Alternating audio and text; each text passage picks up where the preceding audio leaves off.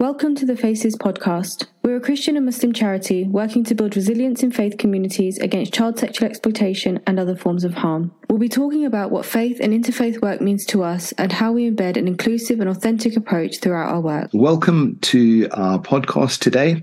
Uh, today, um, myself, Nigel, uh, I'm joined by Melissa and uh, Courtney. Uh, Courtney last joined us uh, back in February when we were discussing refugees, and today we're looking at that subject again, um, a few months on, and looking at how that's developed, and also some of the things that are developing as a result of that.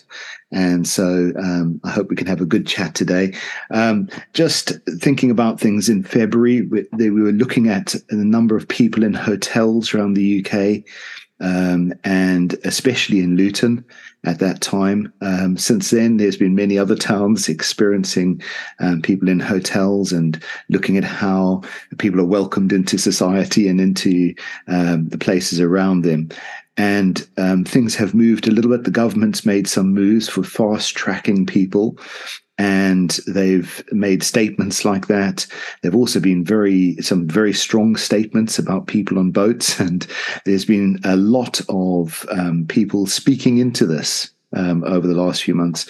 So I just sort of wondered: um, are are the hotels as a temporary solution is that looking more temporary or are people being moved out of hotels um, just wondering where the situation is wondered if uh, maybe courtney you could just sort of say how things have moved in those months maybe Sure. Um, before I start, thanks for having me back. Um, yeah, it's it's really difficult to say uh, what the future looks like in terms of hotels. I know there's a lot of rhetoric by the government and media saying that this is, you know, absolutely now an extremely short term process and that they're looking at alternative means, whether it's the barge that they've now recently announced that they're going to try and make um, into suitable living accommodation for refugees, if it's um, the processes to fast track people, you know, they're, they're trying different strategies to try and reduce the number of people that have to be housed in hotels. But on the ground, we haven't seen any changes um, in terms of reduction in use of hotels. Um, if anything, contracts seem to be coming to an end. Ones that were in place around two years is kind of the mark that we're seeing that hotels have been contracted for. Uh, and then it's just a shift to a different hotel. Um, so within our region of Bedfordshire, we've had a new hotel open where previous hotels in London have closed, and it's just kind of a moving of people rather than an actual solving um, of the problem. A sort of shuffling of the deck um, rather than anything moving forward. Well, yeah. Um, and all the time with this threat of Rwanda that's never really happened uh, in the background as well. Um, so yeah, very interesting. And so um, yeah, so things have moved around, and during that time, I'm guessing um, uh, there may be more people involved uh, than there were before, or less. Um, there, there, seems to be people very keen on helping um, refugees around uh, my area. Um, you know, to do to link up with um, you know different centres during the day and things like that, which is better than what happened at first. Um, but I'm just wondering, are, have things moved on um, in terms of that? Are there more people involved? Are things better set up than they were? Um, you know, are voluntary organizations getting involved more or less? Or was it an initial surge and then it pulled back? Or um, just wondering what, what your experience is of that. I'm not, you, know, you don't know everything about everywhere, but just in Bedfordshire, kind of, what, what have you observed is probably the best thing to ask. Yeah, absolutely. So, um, as you said, I don't know what's happening nationally. I just know what we experience. And I think when new sites open um, and kind of populations increase in areas in Bedfordshire, um, we've seen definitely a kind of surge of volunteer support, which is a natural progression that you would have if you've got a new community that have just come to a location. Um, really kind of grassroots uh, community groups come together. And we've seen kind of an increase in collaboration at the early stages which when I first started, um, you know, in the sector, it, it, was a little bit disjointed. But now it seems to be the immediate thing is a community group will come together, a kind of leading charity or organization that is has the most experience will try to coordinate all of those responses. Um, and then people meet the uh, emergency needs, which is usually clothing um, and just a bit of advice and guidance about the local area. And then we do see a kind of um, de escalation and uh, scaling back of support uh, in the community context because people naturally start to get a bit settled. They investigate the area for themselves and find, you know, things that meet their needs. So there's not that urgent, urgent need for a lot of community investment.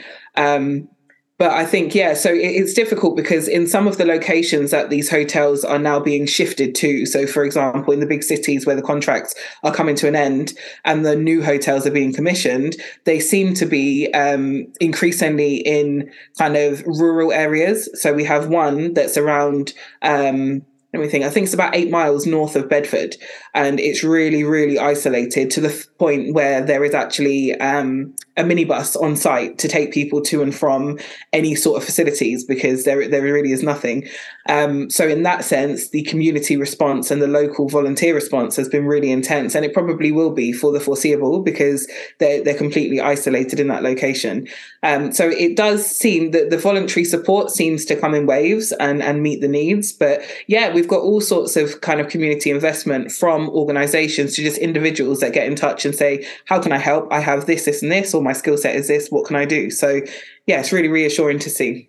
That's great. And um, I'm guessing churches and mosques and religious organizations are, are very key in this. Um, would you would you say that's the case? 100%. Yeah. A lot of the time in, in, our collaboration, when new sites open, the churches or the places of faith are at the forefront of kind of coordinating those community efforts. And, you know, volunteer bases usually come from the, the faith groups. So definitely. And and I understand um, you and Melissa have been working together on um, trying to uh, look at courses for volunteers and and helping people. Do you want to say a little bit about that, either of you or both of you? Yeah, but before we do, I was just thinking as you're talking about the um, movement of people and how actually that often happens in, um, uh, you know, a, a, large number of people where the hotel is closing down and being moved to another location. I was just thinking about how much this really makes people more vulnerable. Um, you know, already vulnerable people who have been through a range of traumatic experiences and come from, um, you know, having experienced a lot of problems that we would have, we would put into a kind of safeguarding um, category already. But when we're mo- when you're moving someone out of a place where they may have some stability, where they have relationships, they understand and have familiar- familiarity with the context and support structures around them, when you take that from them, you know, we're really creating a vulnerable um, environment uh, for them to enter into, and you know, they they're at risk of exploitation, um, as well as hostility that we've seen and everything that comes with that. Um, and it does seem to not be something that's taken into account. You know, we often hear that the message is people are moved and placed in areas where there's been a lot of consideration about this being the best place to do that. But it seems like the actual well-being of the people that we're talking about is not what's being considered. It's much more of a sort of financial and political, um, you know, game rather than thinking about what's best for the refugees that are in the situations um, that are having to be managed. Um, so, in terms of the the safeguarding course, we've been looking at we're putting something together for people that we know are trying their best to mobilize and organize and respond to the massive need that we've seen in Luton and the surrounding areas, as you've touched on, Nigel. Um, because people do want to help. You know, people are really um, sincere in their their their wanting to help people that they see are in need and wanting to, like you said, Courtney, offer what they can, whether it's skills or sort of practical um, things, tangible things. Excuse me. Um, and these people, you know, all of the organizations and individuals that are involved deserve to be supported. Um, and if we can feed into that by offering safeguarding expertise, offering practical tools that can be used, offering a space, to, uh, facilitating a space that helps them unpack what their processes are, how they can be kind of improved, and how we can make sure that safeguarding, the safeguarding element, which needs to be an integral element um, in the operations of supporting refugees and asylum seekers, um, if that can be robust and um, uh, you know make sure that that functions well, then that can also put an ease on the rest of the um, the, the, the, you know the the rest of the operations that are happening to support them. Um, so that's what we're trying to do. We're, we're hoping to have a course ready um, by the end of next month to pilot um, with local organisations. Um, and then we'll hopefully be able to see kind of improvement of, of how equipped volunteers are to, to work with refugees and asylum seekers and make sure that there's no safeguarding um, safeguarding issues falling through the gaps essentially and that the systems are really robust to make sure that both the refugees and asylum seekers themselves and also the volunteers and organizations are protected. Yeah, that's very good, and and I think uh, it sort of almost flies in the face of what you were saying at the beginning of what you said there of people being moved from place to place, making them more vulnerable. Bringing a course in that helps people in how they care for people better, and also helps the safety of those people themselves, is exactly flying in the face of um, the, the, you know just move people around doesn't matter kind of approach and has a lot of humanity a lot of care in it. And uh, I don't, you know, I think some of the elements that are specific to this, apart from normally just caring for people, um, in my involvement with homelessness, um, very often there's a lot of people who want to do good, but by doing good, in the end, don't do as much good as they think they are. They they buy a tent for someone when actually that person needs their mental health addressed by a team rather than a tent in that location at that time. And so there's this balance of how people are cared for and how the best way to go about that is. Um, and and so I, have seen that in other settings. Uh, how would you say in this setting there are particulars of how people need care or volunteers need to consider things that they might not otherwise consider that would be useful for them to know or to benefit from without you know i mean there's a whole course to go on but i'm just thinking some of the elements of that. What is important people know or what elements are important that you would say be specific to this um, refugees?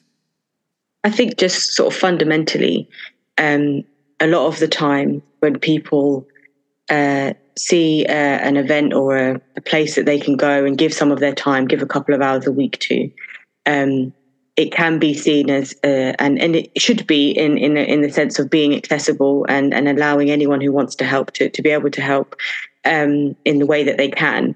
It's it's casual and it's kind of I can just show up and sort of be doing a few things on the day.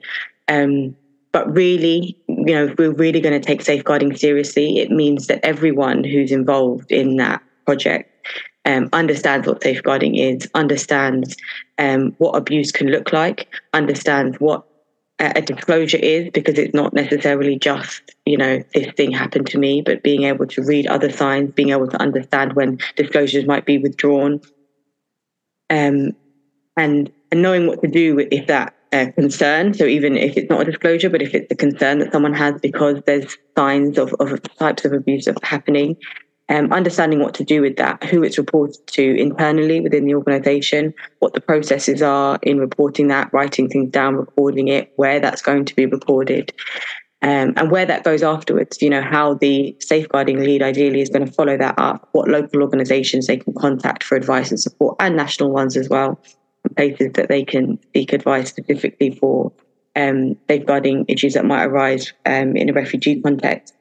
Um, and so all of that can seem quite a lot for a volunteer who just wants, you know, I say just, I'm, I'm downplaying it, but, you know, just wants to give a couple of hours um, a week to support a project, but actually it really will help them in the long run um, to feel more equipped and to feel more capable in the role that they're doing, um, and you know potentially support them in other areas of of, of work uh, as well.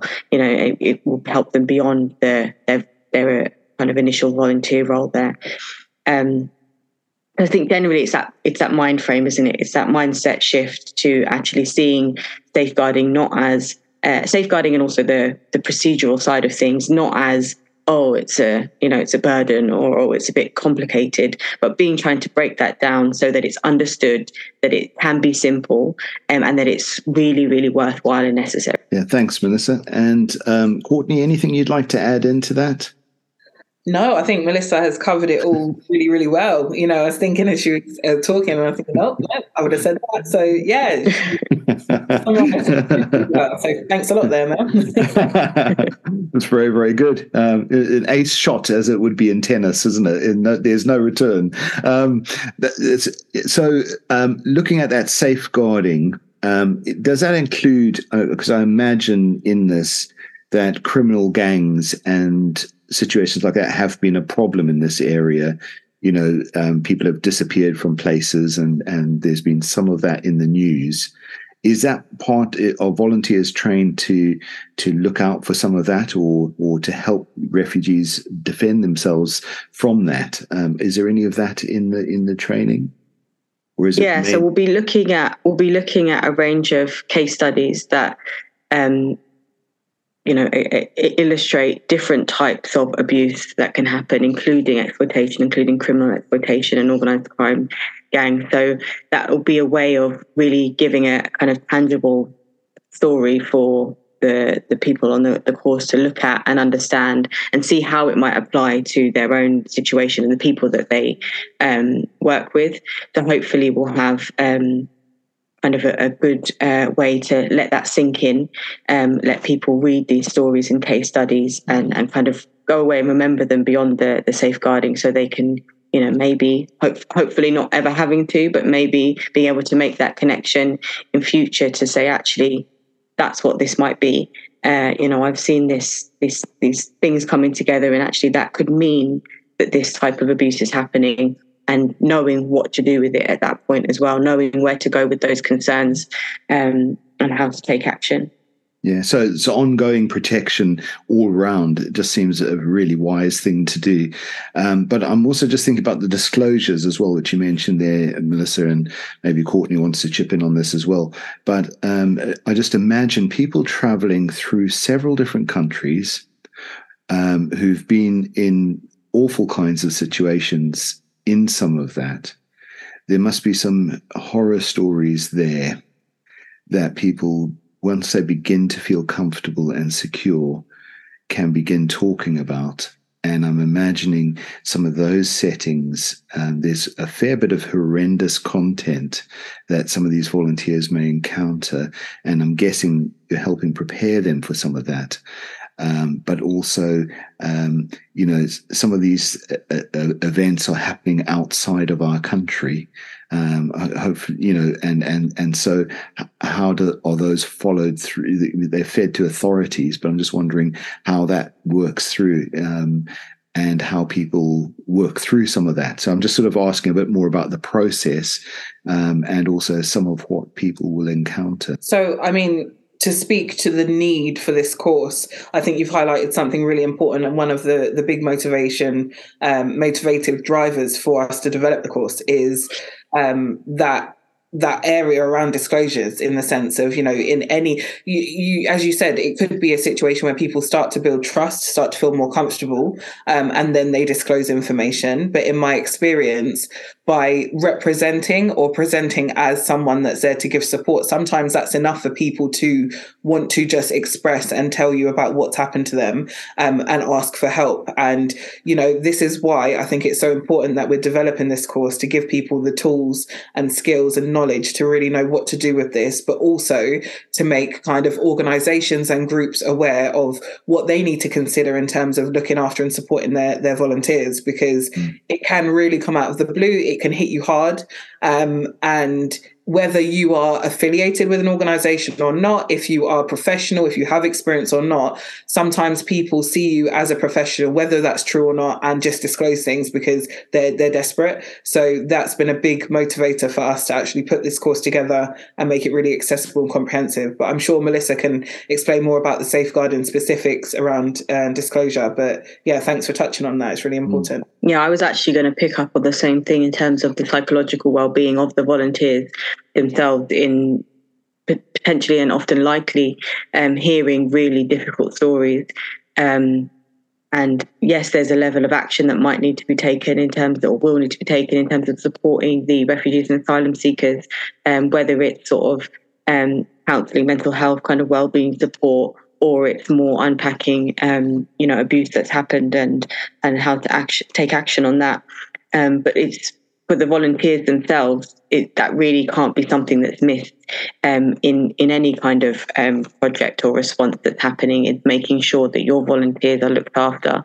Um, we had a really good example um, of a local um, group that's been doing uh, work for years supporting refugees and asylum seekers of them having those volunteer catch up meetings and they need to be regular so that you know that if, if there is something that your volunteer wants to share or needs support with, you're inviting them to to come into that space and explain that rather than um, you know it maybe not being mentioned if you didn't create that space otherwise so something like that in itself is a really good um, example of something it's generally simple to to kind of put together and make sure is regularly kind of in the calendar to, to have. Um, but just those regular catch up so that you know that people have a space to say, actually, this happened or I heard this and I'm struggling with it. I don't know what to do with it. Um, uh, you know, that's just one way of making sure you're not missing uh, where people, including your volunteers, might need extra support. Yeah, and and, and imagining by um, feeding things into authorities, there is a chance that even if people are moved from hotel to hotel, that is recorded and can follow them. But I'm get, I've seen systems break down in in many settings recently, um, and and so I'm just sort of thinking, are there ways that that can be? So say someone um, divulges something that has happened to them, and then they moved from a, to another hotel, um, you know, and and you know, is there a possible linkage where counselling or something else could follow up on that? Or are we in a system that's just we don't know? Um, but it's it's how some of those things for the person. I'm I'm thinking not just the you know the volunteers will be static, hopefully staying uh, in locations, but but sometimes if they're moving hotels or things like that, or moving on into other settings, um, is there an ability to continue any care for the person divulging what's happened to them? Yeah, so it, it does depend on um, the situation, the context, and where it's been reported. Uh, but the Home Office operates a charity called Migrant Help. Um, mm I won't say too much about it. People can form their own opinions. Um, but technically, you should be reporting safeguarding issues through that charity. Um, and then they should be recording it with the Home Office, with the accommodation providers. And that should provide the kind of trail, um, regardless of where people are moved. That should be a clear mechanism that allows people to be supported wherever they go. Um, I said I wouldn't say too much about it, but in my experience, we've had um, people with severe mental health problems, with um, you know suicidal ideation and intent, and and really serious issues, um, safeguarding issues that have been reported through that charity. And in one instance, they didn't call back for two weeks after reporting something linked to suicide. So whether so on paper yes these mechanisms are there uh, but whether they actually transpire and work the way that they should is a whole another another story um, but if people obviously if they're engaged with the nhs yeah. for the care and support they need that's quite successful um, if they're engaged with national charities and refugee support charities like the refugee council like care for calais and other um, national organizations there's highly likely teams um, across the country in different sites that people are you know large groups of refugees are. So we would hope that some sort of care can be carried forward if it's reported in the right way. So it's important that the centres themselves that are helping or the organisations keep records themselves, so that if the ball is dropped elsewhere, that that continuity can be back, traced back and worked through. Is that something that's in the thinking as well? Absolutely. And, you know, even today, Melissa and I have been discussing um, the, the development of this course. And it was something that we, we drew upon quite strongly is the internal need for record keeping and having a clear trail of what has been done um, is so valuable and important. And it can, you know, where we know things get dropped and, and balls get dropped across all organizations, but where this happens and we've got clear audit trails, it just makes it so much easier and hopefully more successful to pick back up. So, sounds great. And do you want to tell us a little bit about how you see the course uh, going? So, um, I mean, it's not long now before it starts. Yeah, yeah. So, I imagine uh, a whole group of people, um, say in a setting, who've been helping refugees, all coming together for a training session. Um, I'm guessing they start with teas and coffees, and then they settle down. Uh, wh- what happens next? Um, how how would yeah. you see that flowing? So, like all of our training courses, we really try to focus on facilitating conversation and learning between the participants because we know there's a lot of experience and expertise in the room. And actually, there's so much value in just being able to facilitate that uh, learning between the, the people attending. Um, so, throughout the course, there's a lot of discussion, there's a lot of looking at case studies to really solidify um, the kinds of things that we've been talking about um, and kind of make things less conceptual, sort of just concepts and, and language, but actually see how it really um, translates into real life.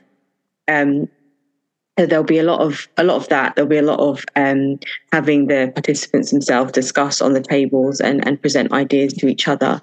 Um, and we're also going to be looking at quite a lot of kind of the cultural um, and uh, you know, in terms of the organisation, what kind of cultural values do they hold, um, and what are the intentions of, of, of volunteers and things like that. So just really kind of share those ideas to make sure that people understand each other better, you know, and, and why they um, are in the role that they're doing, and but also just get to unpack some ideas that might actually be uh, there might actually be misunderstandings within, you know, in terms of how we view people, how we treat people, and, and things like that. Um, and again, like the our other courses as well, we'll be looking at identity and we'll be looking at how um, ideas and perceptions around uh, groups of people can influence the way that we work and the way that we can respond to certain ideas because we hold uh, potentially um, you know misconceptions about how some groups are or how some types of abuse might present for example so there'll be a lot of that kind of stuff. It is going to be a long course, and we feel like it, it needs to be, and it could probably be twice as long if we if we wanted it to be. But we're looking at two four hour sessions at the moment, um, which can potentially be broken down in different ways. Um, unlike our course, other courses, we intend for them to be CPD accredited, um, so that there is a certificate and there is kind of an acknowledgement that participants get to go away with as well. Um, and we'll also be trying to tailor those uh, certain sections uh, in particular to uh, the organizations that are attending. So actually looking at policy and procedure that's specific to what, what they are doing and how that can be improved um, quite practically. So it won't necessarily be that once they leave the course, that's when the real work starts. That's when the kind of changes might have to be made or certain things might have to be tweaked. But we'll try to create space within the course itself to start the ball rolling on those things. And um, how do you see the course, Courtney? Are there any things, because I know you've looked into this area for a long time, you've had care and compassion into this. Are there things in this course that you think, yeah, we're going to do this and it's really going to to hit home? Are there things you, you are excited about with this? Yeah, I mean, I think I'm just excited about the course as a whole because in my years in the sector, I haven't found something that's as kind of tailored and bespoke to the refugee sector in a really accessible and local context. Um, so I'm excited to be able to be part of the development and implementation of that. So in a, as a whole, it's very exciting, and I think yeah about that. But um, in terms of the the practicalities, I like the fact that. Um, you know, I've worked with volunteer organizations and just organizations in general where you don't really um, get to know all of your colleagues. Uh, you don't get to know their motivations as why they volunteer, especially in some of the, volu- the local volunteer organizations. It's so busy and intense that it's kind of, you might bump into each other or know a name, but actually having a course where people can come and learn that about their colleagues is so valuable because it just puts everything else into context and it can really tick some boxes that people, when it comes down to, like Melissa said, misunderstandings, misinterpretations, um, it can really help to, to bust some of those myths and misunderstandings. So I think having a, a, setting where we can have open, honest discussions, um, focused discussions about the true, you know, realities of asylum in the UK and how things work and and the importance is a really rare and quite valuable experience. So yeah, I'm just excited in general. Yeah, I, th- I, think it just sounds good all around. It's good for the refugees, good for the volunteers, and good for the the climate around that and the working together. Um, it's got a cohesiveness about it that just sounds very very good. Um, so if people hear this and are thinking, yes, we want that um, kind of approach in our area or where we are, how do they get in touch? I'm guessing Melissa, you've got some contact details that might be useful. Yeah, so um, our email is admin at faces.org.uk. That's the best way to get in touch with us um, about the refugee course, but also any of our other courses, which the details are on our website on our training page at faces.org.uk. Brilliant. Well, thank you both. And I, I, I, look forward to our next installment, which will hopefully have some great stories of, of what's come from these as, as well in other settings as well. But thank, thank you both. And thank uh, you. Thank you very much.